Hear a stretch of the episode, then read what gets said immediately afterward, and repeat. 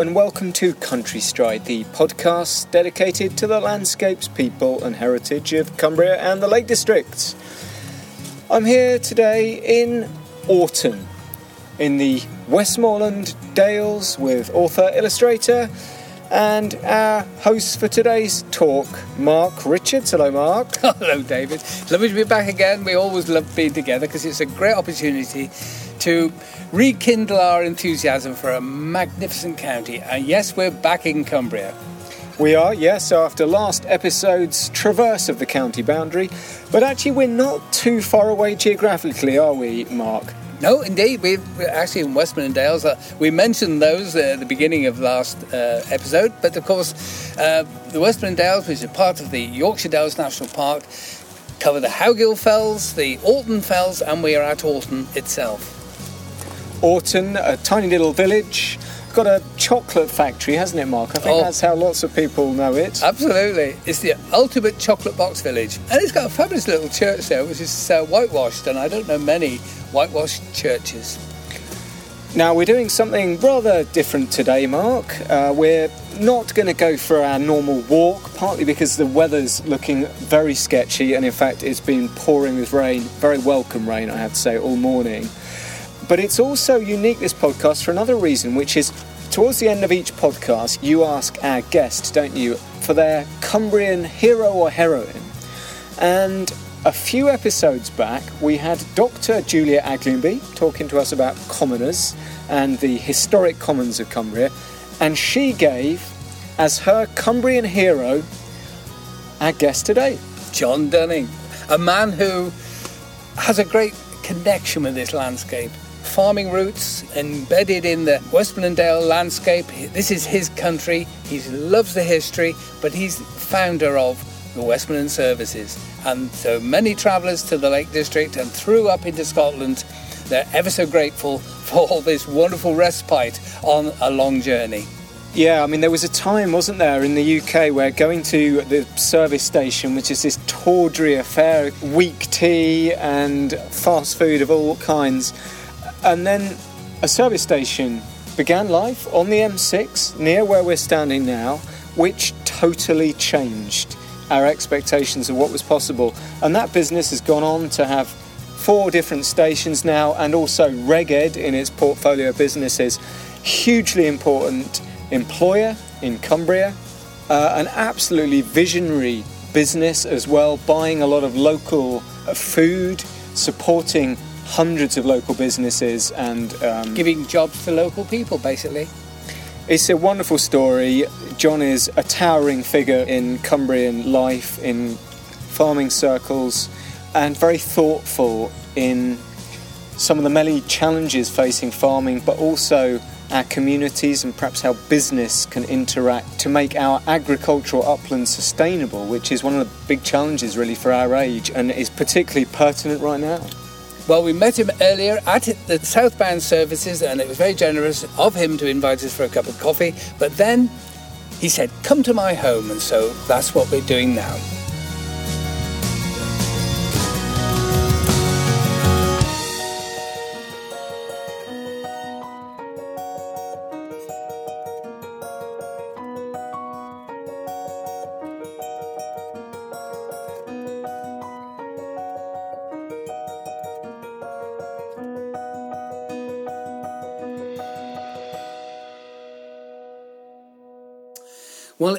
I'm in a congenial environment of a, a farmhouse in Orton, and I'm in the company of John Dunning, a significant person in these parts.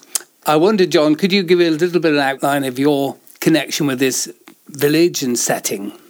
I'm now retired, and uh, for most of my life, I've been a farmer. Uh, in this upland area. It's an upland parish. The whole of the parish is less favoured area is a grassland area, doesn't grow anything else now. And uh, we diversified uh, out of farming, but remained farmers, into motorway service areas because the motorway service area was built on our land and we were able to take the lease of it.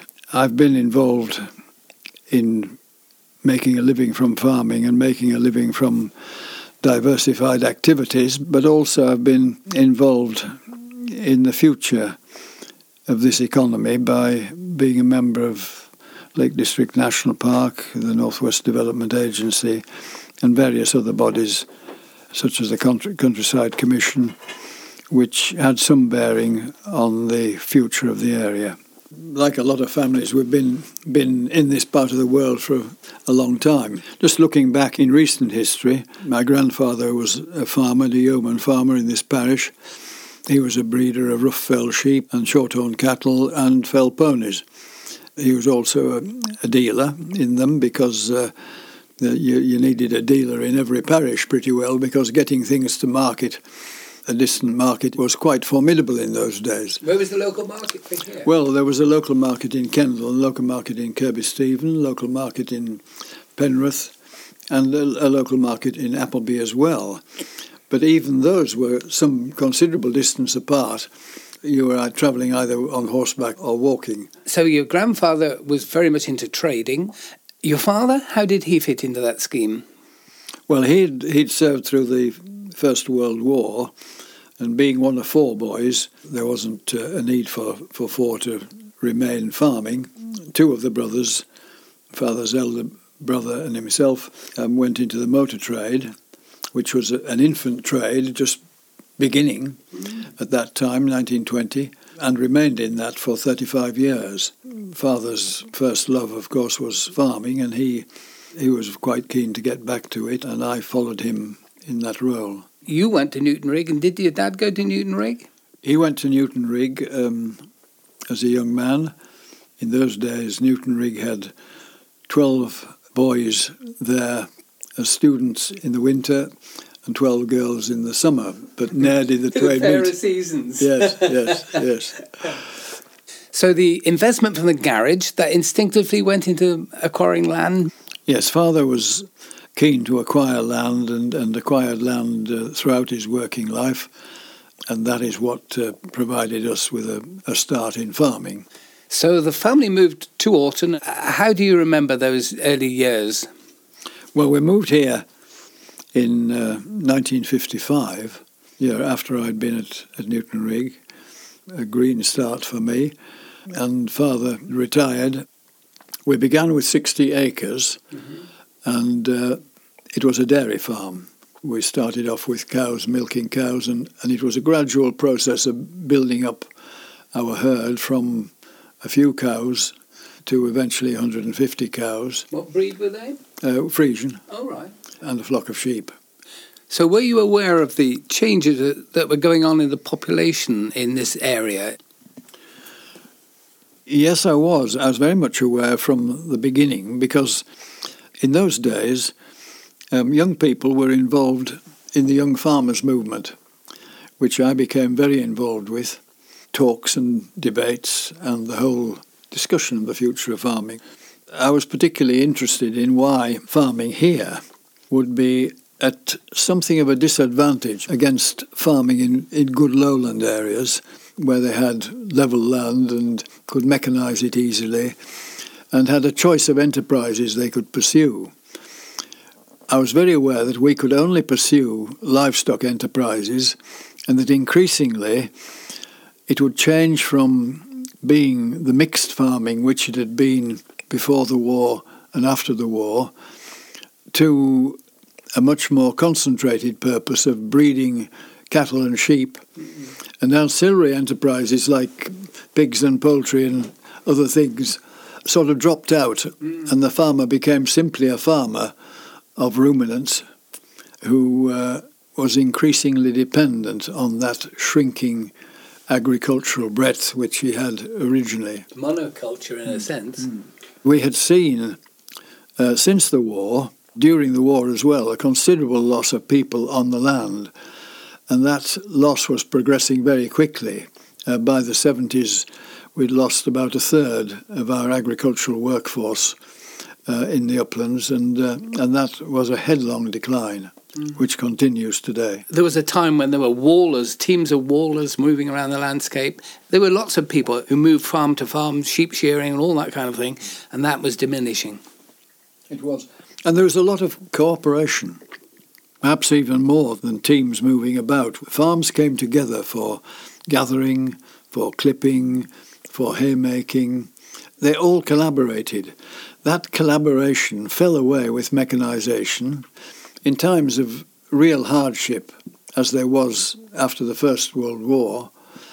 If people in this parish, say, had a, a beast that was going to die, they'd quickly slit its throat and cut it up and they'd take the meat round to their neighbours simply to give them support because they were so poor. A real hazard was where people didn't have many livestock. If you lost one, you, you were in, in trouble for the year. So people did collaborate and did give support to one another. Now, I, I think since then there's been a, a greater sense of independence, and, and there hasn't been the same need in the period of prosperity. That's not to say it won't come again.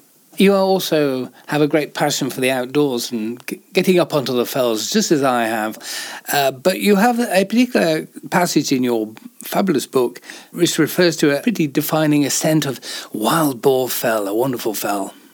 I'd started uh, walking about the fells when I was very young, and when I was 10, I, I went up Wild Boar Fell, and it was a very moving experience because uh, it opened my eyes to a lot of things, not only the beauty of the fells, but just to the to the sheer wonder of the world mm. we live in, and uh, it was one of those uh, epiphanies, I think, that uh, that that stays with you for a lifetime, and uh, may have come again and again, but never with the same force as as it did to uh, that child at ten years old, um, alone on that hill. And uh, I think that sort of experience is a one which happens for most people um, at some time, though they don't often talk about it. As Steinbeck said on one occasion that perhaps our place in the world is defined by the number and quality of those experiences, and uh, I think that's very important. Well, I find farming history fascinating, but I also find actually landscape heritage riveting, uh, and this setting, because of course the Lune Gorge, the motorway comes through the West Coast Main Line, but actually if you go back into time, and you really can go back, this was a, a vital conduit of travel from Orkney down to Salisbury Plain, as it were. The original road through the Lune Gorge doesn't follow exactly the motorway but because from Low Borrowbridge, from the Roman fort, the road goes on the other side, that is the east side of the gorge, and uh, travels down to Sedbergh by the Fair Mile. Um, nevertheless, they're not far apart. Well before the Romans, it was established as a road and simply continued with the Romans placing a fort in the gorge to control transport and the movement of personnel and uh, armies uh, through the gorge. The Roman road split, part going over to, to Appleby and part going over to Shap and Penrith, mm-hmm. and uh, it split north of Low Borrowbridge. And then you got subsequent from the Romans, you got this other travel, because the drovers kept using the Roman roads, didn't they? They did. Livestock had always been moved from north to south, and moving cattle and horses and everything else took place um, coming down from Scotland. There was a, a staging post uh, here at Tebay, which is now the lorry park of our HGV site, where livestock was changed and then moved on. It was the commercial point for livestock in that time.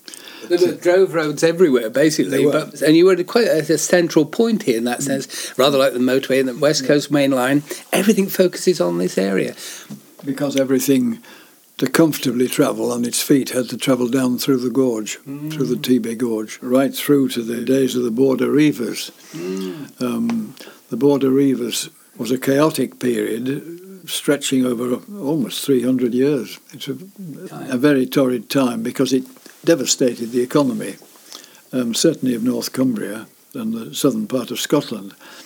And uh, of course, the Reivers didn't usually extend themselves beyond a day's march because it left them open to, to counterattacks. And therefore, to have a drovers exchange point at Tebay was pretty well outside the reach.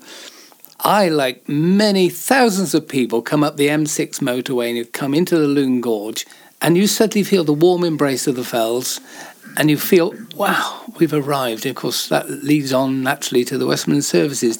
Do you get any feel yourself of this warm embrace?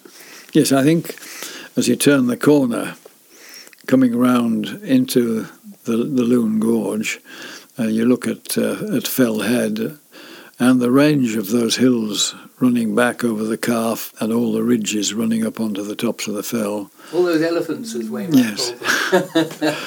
it's something quite special.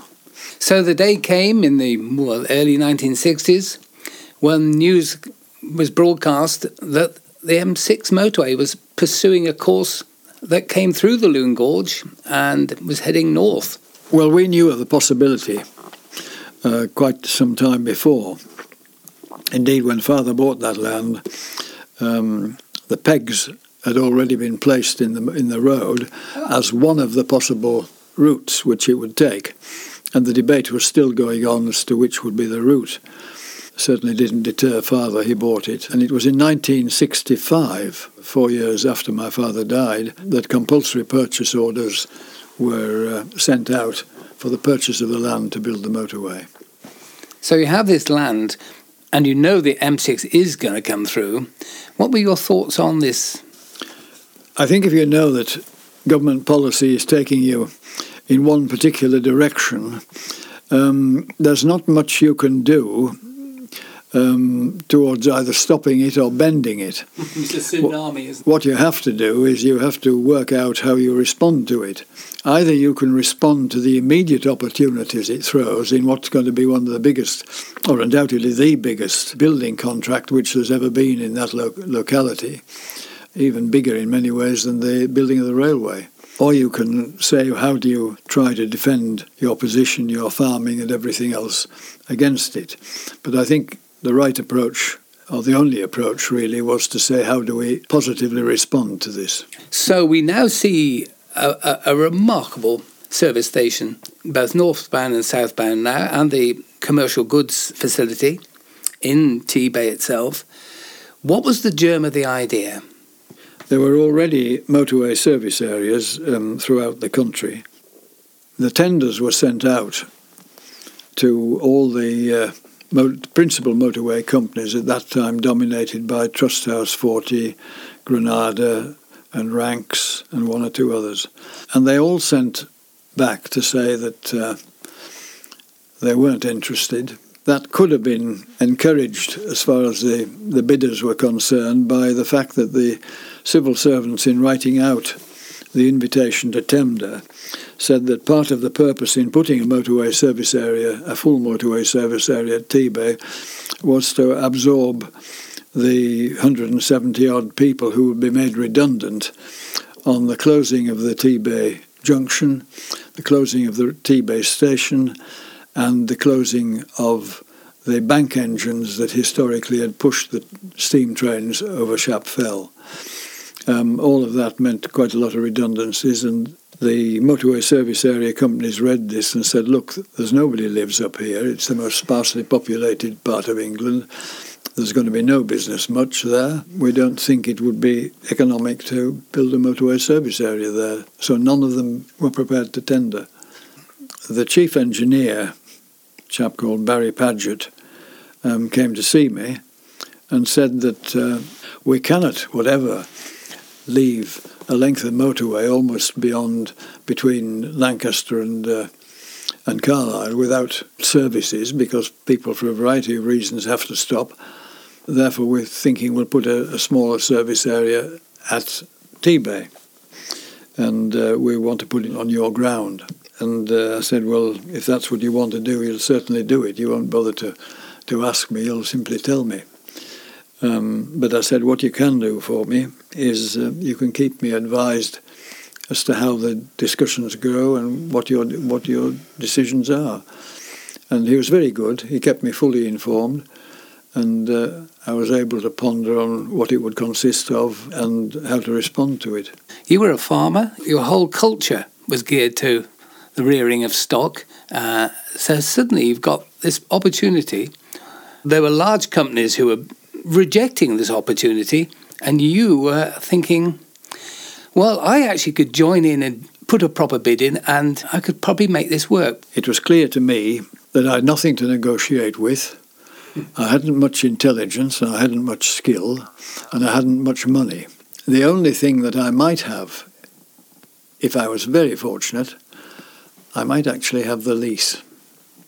It was on my land. It therefore made it a possibility that I could go for. There were other things we could do as well, and I made some serious research into the kind of business that it would get. The interesting thing is that the professionals in the business didn't do that work. Yes. They didn't do it. They'd sort of done a, a guess. They could guess if they wanted to, because there were volumes of fuel being delivered into the county. Yeah. They had no idea how much was domestic and how much was through traffic.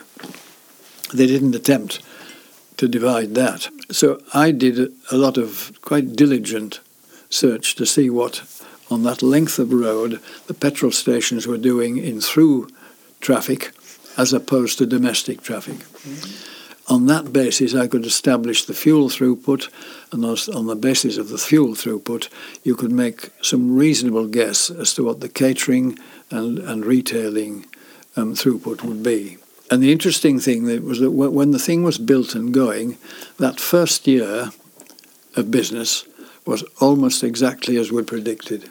So the day comes in spring 1972 a delegation of MPs roll up to formally open the motorway, and uh, the services are in action. It had been quite a few steps between having the lease offered and actually getting to an opening because in addition to that lease we had to have an operation which was professionally manned properly financed properly designed the first one was to find a working partner and over a period we made a, a partnership with uh, with Birkett's, the bakers of Penrith, um, whose directors were about the same age as us and were known to us. So we had connections there. My partners were thrifty people, as we had been. They had found business no easier than we had. On that basis, the business could thrive because we took little out of it and put much back into it and uh, we were confident we could make a good business where other people didn't. And uh, it grew steadily from there. So the first day that the doors open and people start coming in, was there some kind of feeling then? The feeling was we got there um, because there'd been an awful lot of battling with the department. Officials, I suspect, in the department, left to themselves, would never have in a hundred years given it to a peasant like me. um, they would have wanted people with proper commercial credentials who could come along and present themselves. I think it taught me that uh, that more things were possible than one had imagined. And what it did for me particularly was open my eyes to the fact that around me, in this community, in this farming community, were people every bit as able, certainly as well educated, certainly as hard working as I was, who could have done this sort of thing. Um, it may be that not many of them had this thing that my father had, had been able to cast his mind 20 years ahead to see what the picture would be then. But Nevertheless, the potential was there for them to be a much more resilient, more successful, more imaginative economy than we were living in or do live in today. And that's the tragedy of our story. Well, we're here in Orton, of course. It's now within the Westmorland Dales area of Cumbria, but part of the Yorkshire Dales National Park. includes the Howgills, can you describe the Westmorland Dales bounds of it and what its characteristics? Well, the Westmorland Dales today constitute 28% of the Yorkshire Dales National Park, Wow. which is a big chunk. It is a good quarter. Uh, it's a beautiful area. It has some of the most wonderful landscape in the Yorkshire Dales National Park. Mm-hmm. The Mallerstang Valley is quite exceptional. The Howgill Fells have tremendous qualities in that they're big, these deep valleys running through them, very steep sided valleys. The particular geology of this area is one of, of shales which are metamorphosized into great wrinkles which uh, provide very steep sides. And with no roads basically going through the heart of With- it at all. No, but but lots of lots of pack horse roads. Yeah. So you come across these pack horse roads and say, where were they going and where were they from? Mm-hmm. Because settlements were different Mm-hmm. at other times. And so these pack horse roads have always been leading from one settlement to another. Mm-hmm. And pack horse roads were very clever in that they were always devised for the modest slope which was required to have a mercilessly packed pack horse able to get over the hill. And they changed course very often because in deep soils or wet soils, they very quickly forced themselves into a very deep ditch. So these these um, pack horse roads often changed course simply to make them passable. The Westmorland Dales extend over the Orton Fells, beyond the Howgills.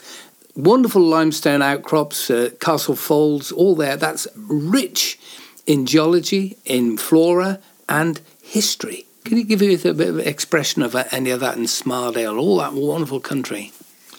Well, Smardale is a, an interesting geological concept because it is is it, it's a it's a shaft of uh, a valley which cuts through a hill to get to the Eden. it's a beautiful valley which is almost entirely devoted to wildlife these days. And it, it has rare butterflies. It has all kinds of um, fascinating fauna and flora in it, which uh, which attract a lot of people.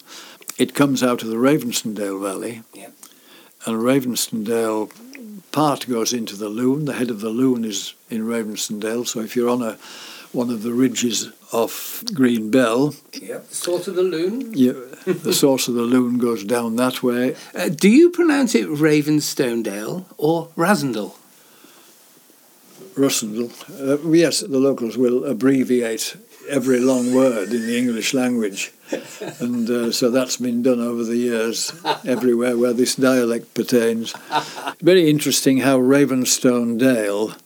Got its name because there was um, a raven. There's Crosby Ravensworth, for Right. example, Yes. and uh, Ravenswart was a character of the Dark Ages who was very influential in, in these areas and written about largely in historic novels, I think, because um, there's very little record in that period. With a name like Wild Boar Fell, uh, have you got a hint to where that might have derived in culture?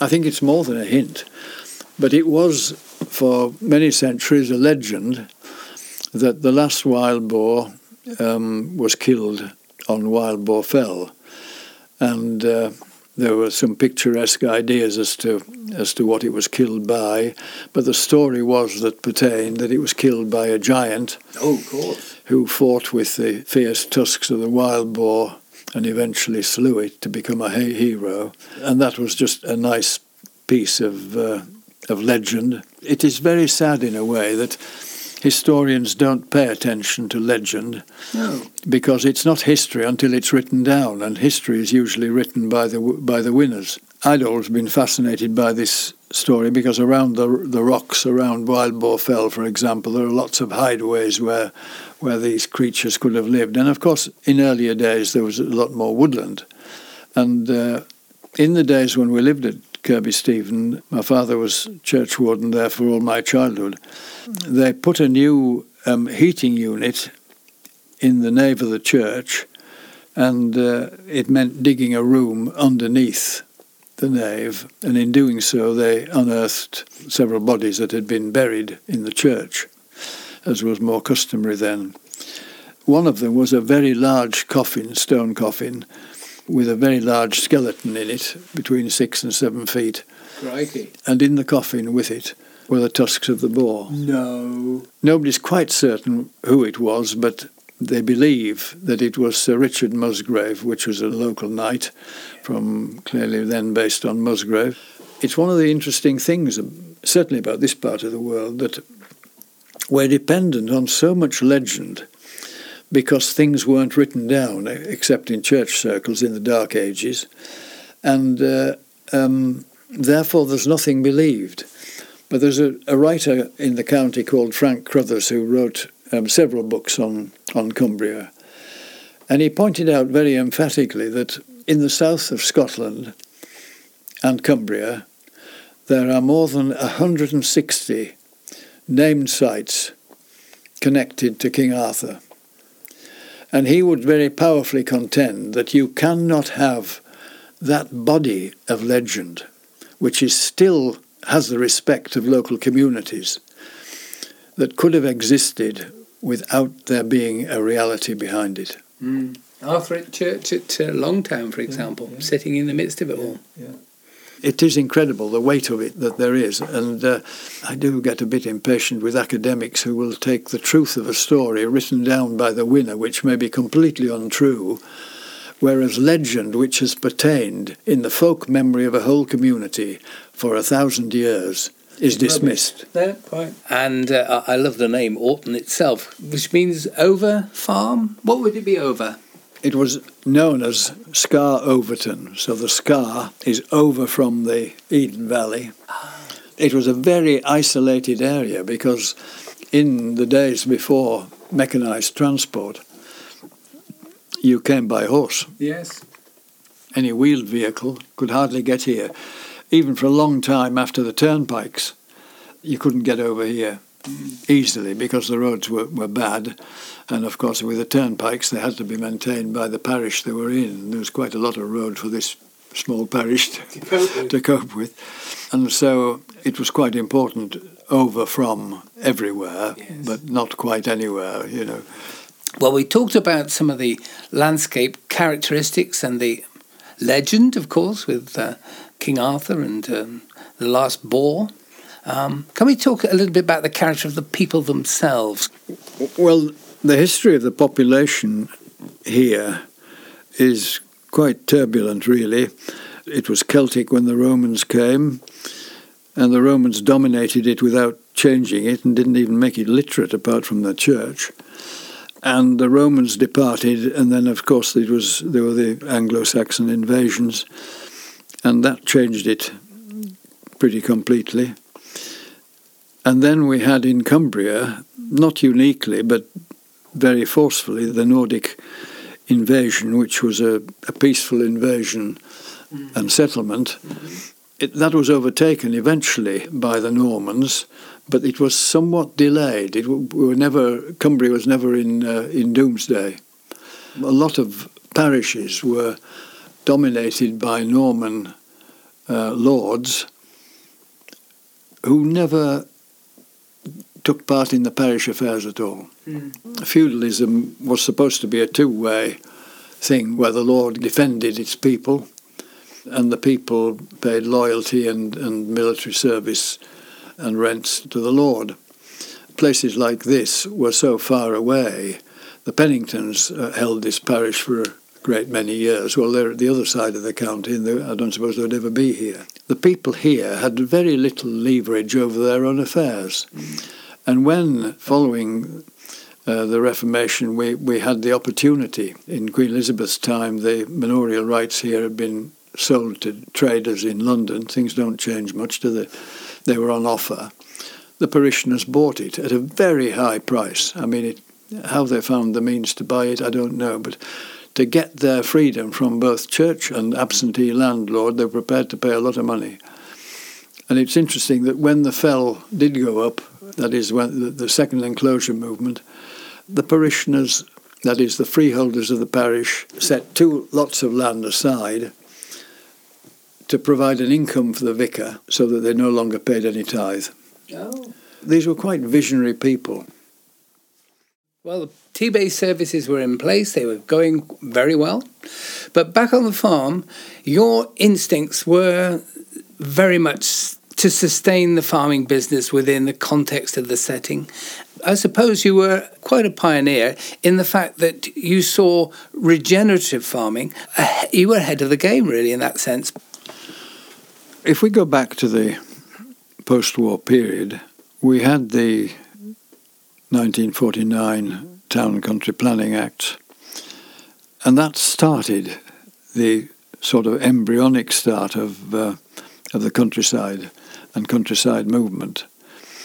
And that built steadily. But at the same time, the primacy of farming continued, almost without challenge, till the 70s. And by that time, the national parks were very well established. In uh, 1970, I became a member of the Lake District National Park. And what I recognized then was that this was a movement which was to be taken very seriously because it impacted on farming and the idea of maximum production. And we had to reach an accommodation between farming and conservation and public recreation. And I spent uh, six years trying to bring that together in the Lake District, which had tremendous opposition by people from both camps. And it would take a lot of years to try to make that better, and it, it isn't solved yet. But there are those who believe and will continue to believe that they've got to try and make a living from farming. They've got to have farming that produces food that they can sell and that they can take a margin out of that to keep their families and so on. I believe still that there is a real solution between these, but in the hills, as opposed to the lowlands, agriculture has never been very profitable, but it'll be even less profitable because the dominance of recreation, landscape conservation, and wildlife conservation is going to be predominant, meaning that the returns from agriculture will be much less. But at the same time, it does mean that in areas like the Yorkshire Dales and, and the Lake District National Park, the scope for enriching the recreational experience of those who come here is enormously unexplored. Much of it has been taken forward. But there is so much more to do and so much more we can offer. And that can be offered without doing landscape damage and without forcing change in directions that, that are not publicly accepted. And the way it's plugging along is that policies are dictated from Whitehall, which has an inadequate understanding of what happens at ground level out here. And the voice of the locality is little heard and less and less heard. You see people with strongly differing points of view and opinions access, be it tourism, be it conservation, be it farming. Are there good examples of where some of these things come together that represents a good way forward? I've been trying to make a contribution to this coming together since 1970 and uh, have been significantly unsuccessful. All the initiatives with which I was involved, the upland management experiment in the in the Lake District National Park, as soon as I left the national park, it was uh, thrown out. It remained the view of both of both lobbies, the farming lobby and the countryside lobby, that each of them should win. And it was very significant when Fred Peart set up the North Pennines Rural Development Board. You had this division, and they both believed that they had the statutory dominance in providing for recreation in the Ministry of Agriculture, they wanted to provide for holiday cottages and, and campsites and caravan sites and so on to give additional income to hill farming. In the view of the national parks, and most particularly the view of the Countryside Commission, they wanted to be in control. They wanted planning control of those things absolutely, so that anything with which they disagreed had to be won on appeal. It is this failure, it, still goes on today, it's the tribalism of all of us. We're all guilty. But it's been impossible to bridge it. And why would the countryside lobby, having one statutory dominance of the whole situation with Whitehall, DEFRA, sitting with all the instruments of control and no reason to give any ground to anybody, no reason to give any ground to the community that lives here, why should they concede anything?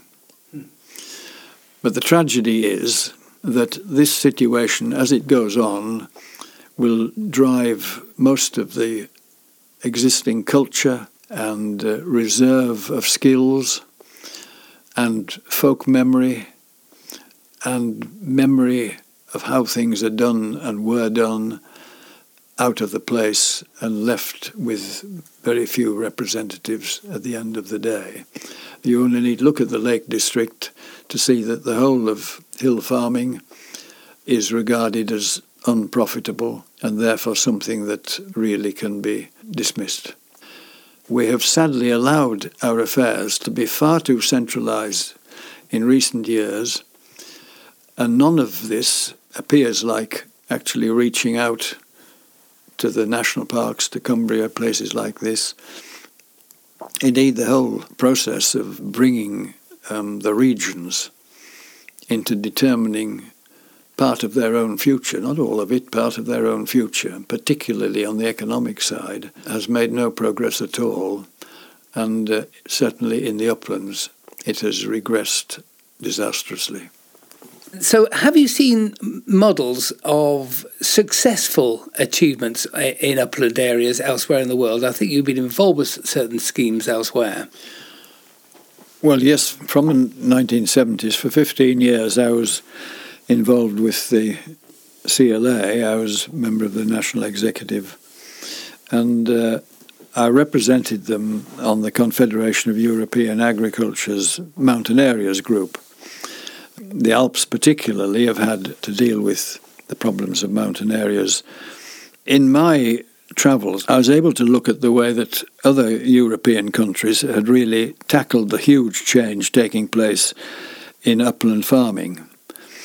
One of the most spectacular was Austria, which, when it regained its independence following the war, had 65% of its area was mountain area, and trying to, to get that changed into something which could support its population was immensely challenging for them because they had a subsistence agricultural economy and they set about creating a competitive tourism economy which would compete with Switzerland and compete with uh, Bavaria and places like that and make their communities prosperous.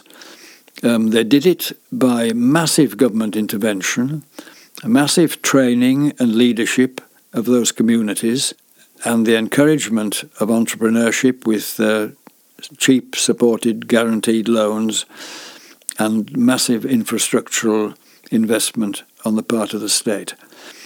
That has been spectacularly successful, and certainly during the the late 50s and 60s, the Tyrol had the fastest growing economy in Western Europe.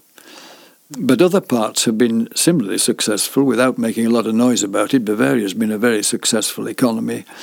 I do give the example of a typical Bavarian farm which would have a farm which has perhaps been modified to meet uh, environmental requirements, but has also introduced other enterprises onto the farm, which may be timber production and processing their timber, which may be tourism, which may be uh, adding value to other products of the farm, and so on.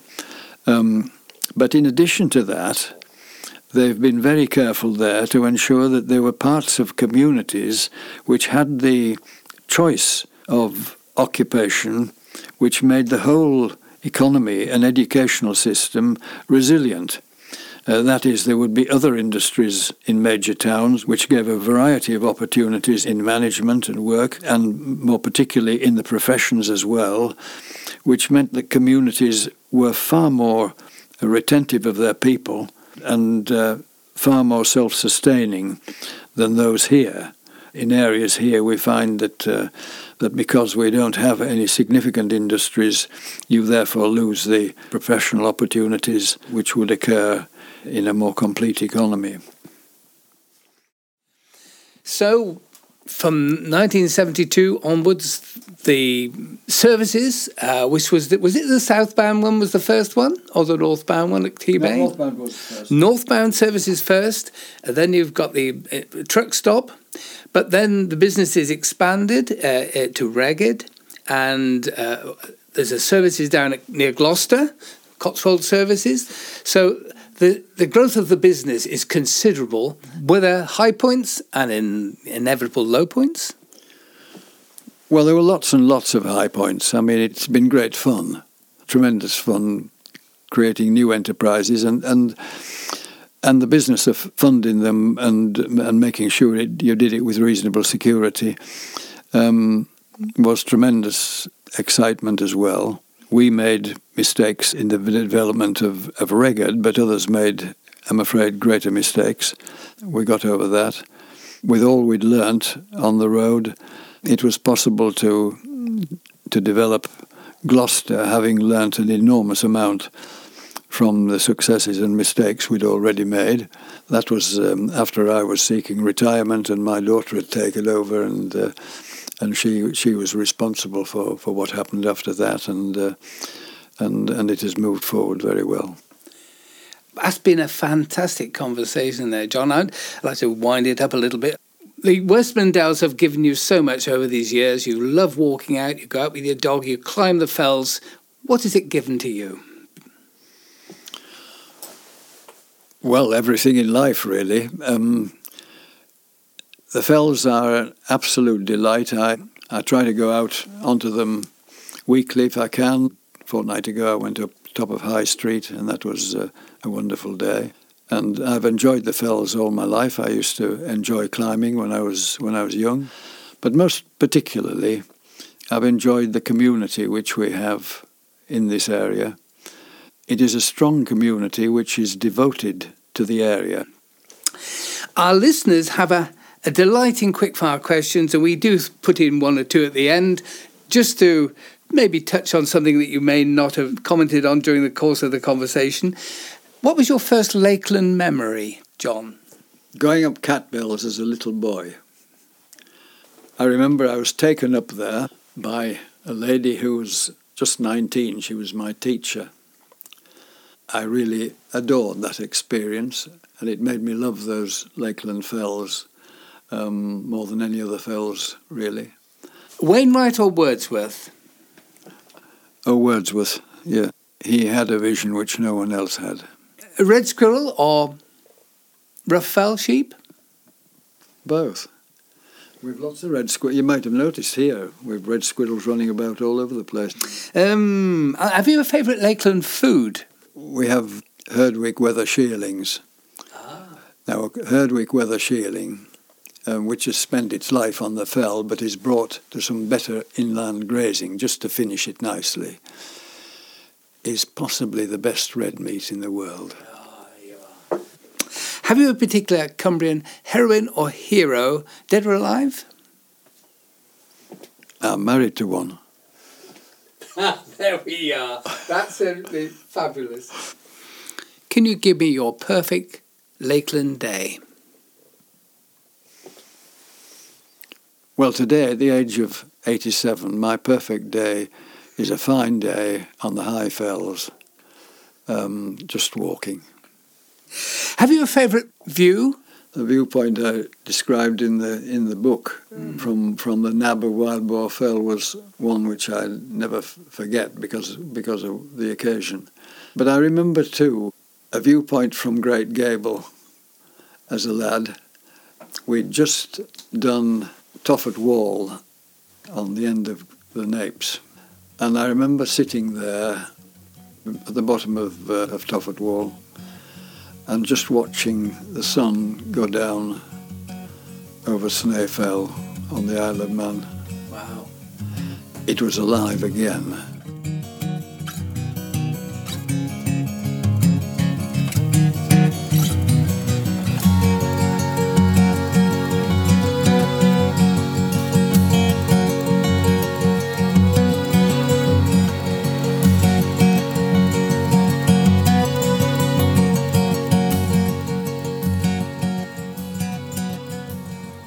Well, a fascinating conversation, diverse conversation, covering a lot of ground there, Mark. Mm-hmm. And um, yeah, I mean, still remains the most inspirational thing for me is that somebody brought up in farming circles sees this amazing opportunity and just thinks, yeah, you know, I'm, I'm going to go for this. Yeah, he he was very careful. He asked the right sort of questions, the right people, mm. kept the whole thing on a steady keel. And they always had bright ideas that were appropriate to the setting.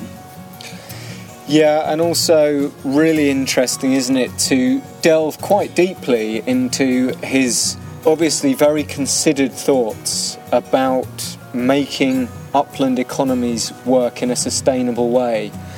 We live in a, a wonderful county here, uh, and I mean, not a day goes by where I don't feel fortunate. But underneath the surface, there are a lot of challenges, and one of the big challenges is an economic one particularly as we start to see really this next big challenge to those who are caring for the land. Yes, as John was mentioned, everything's been centralised.